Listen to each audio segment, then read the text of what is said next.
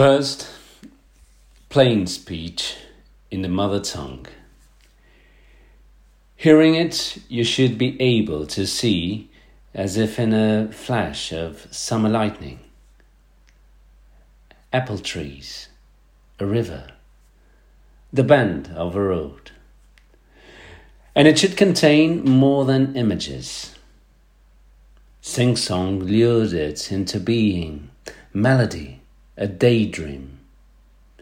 Defenseless, it was bypassed by the dry, sharp world. You often ask yourself why you feel shame whenever you look through a of poems, as if the author, for reasons unclear to you, addressed the worst side of your nature, pushing thought aside, cheating thought. Poetry, seasoned with satire, clowning, jokes, still knows how to please. Then its excellence is much admired. But serious combat, where life is at stake, is fought in prose. It was not always so.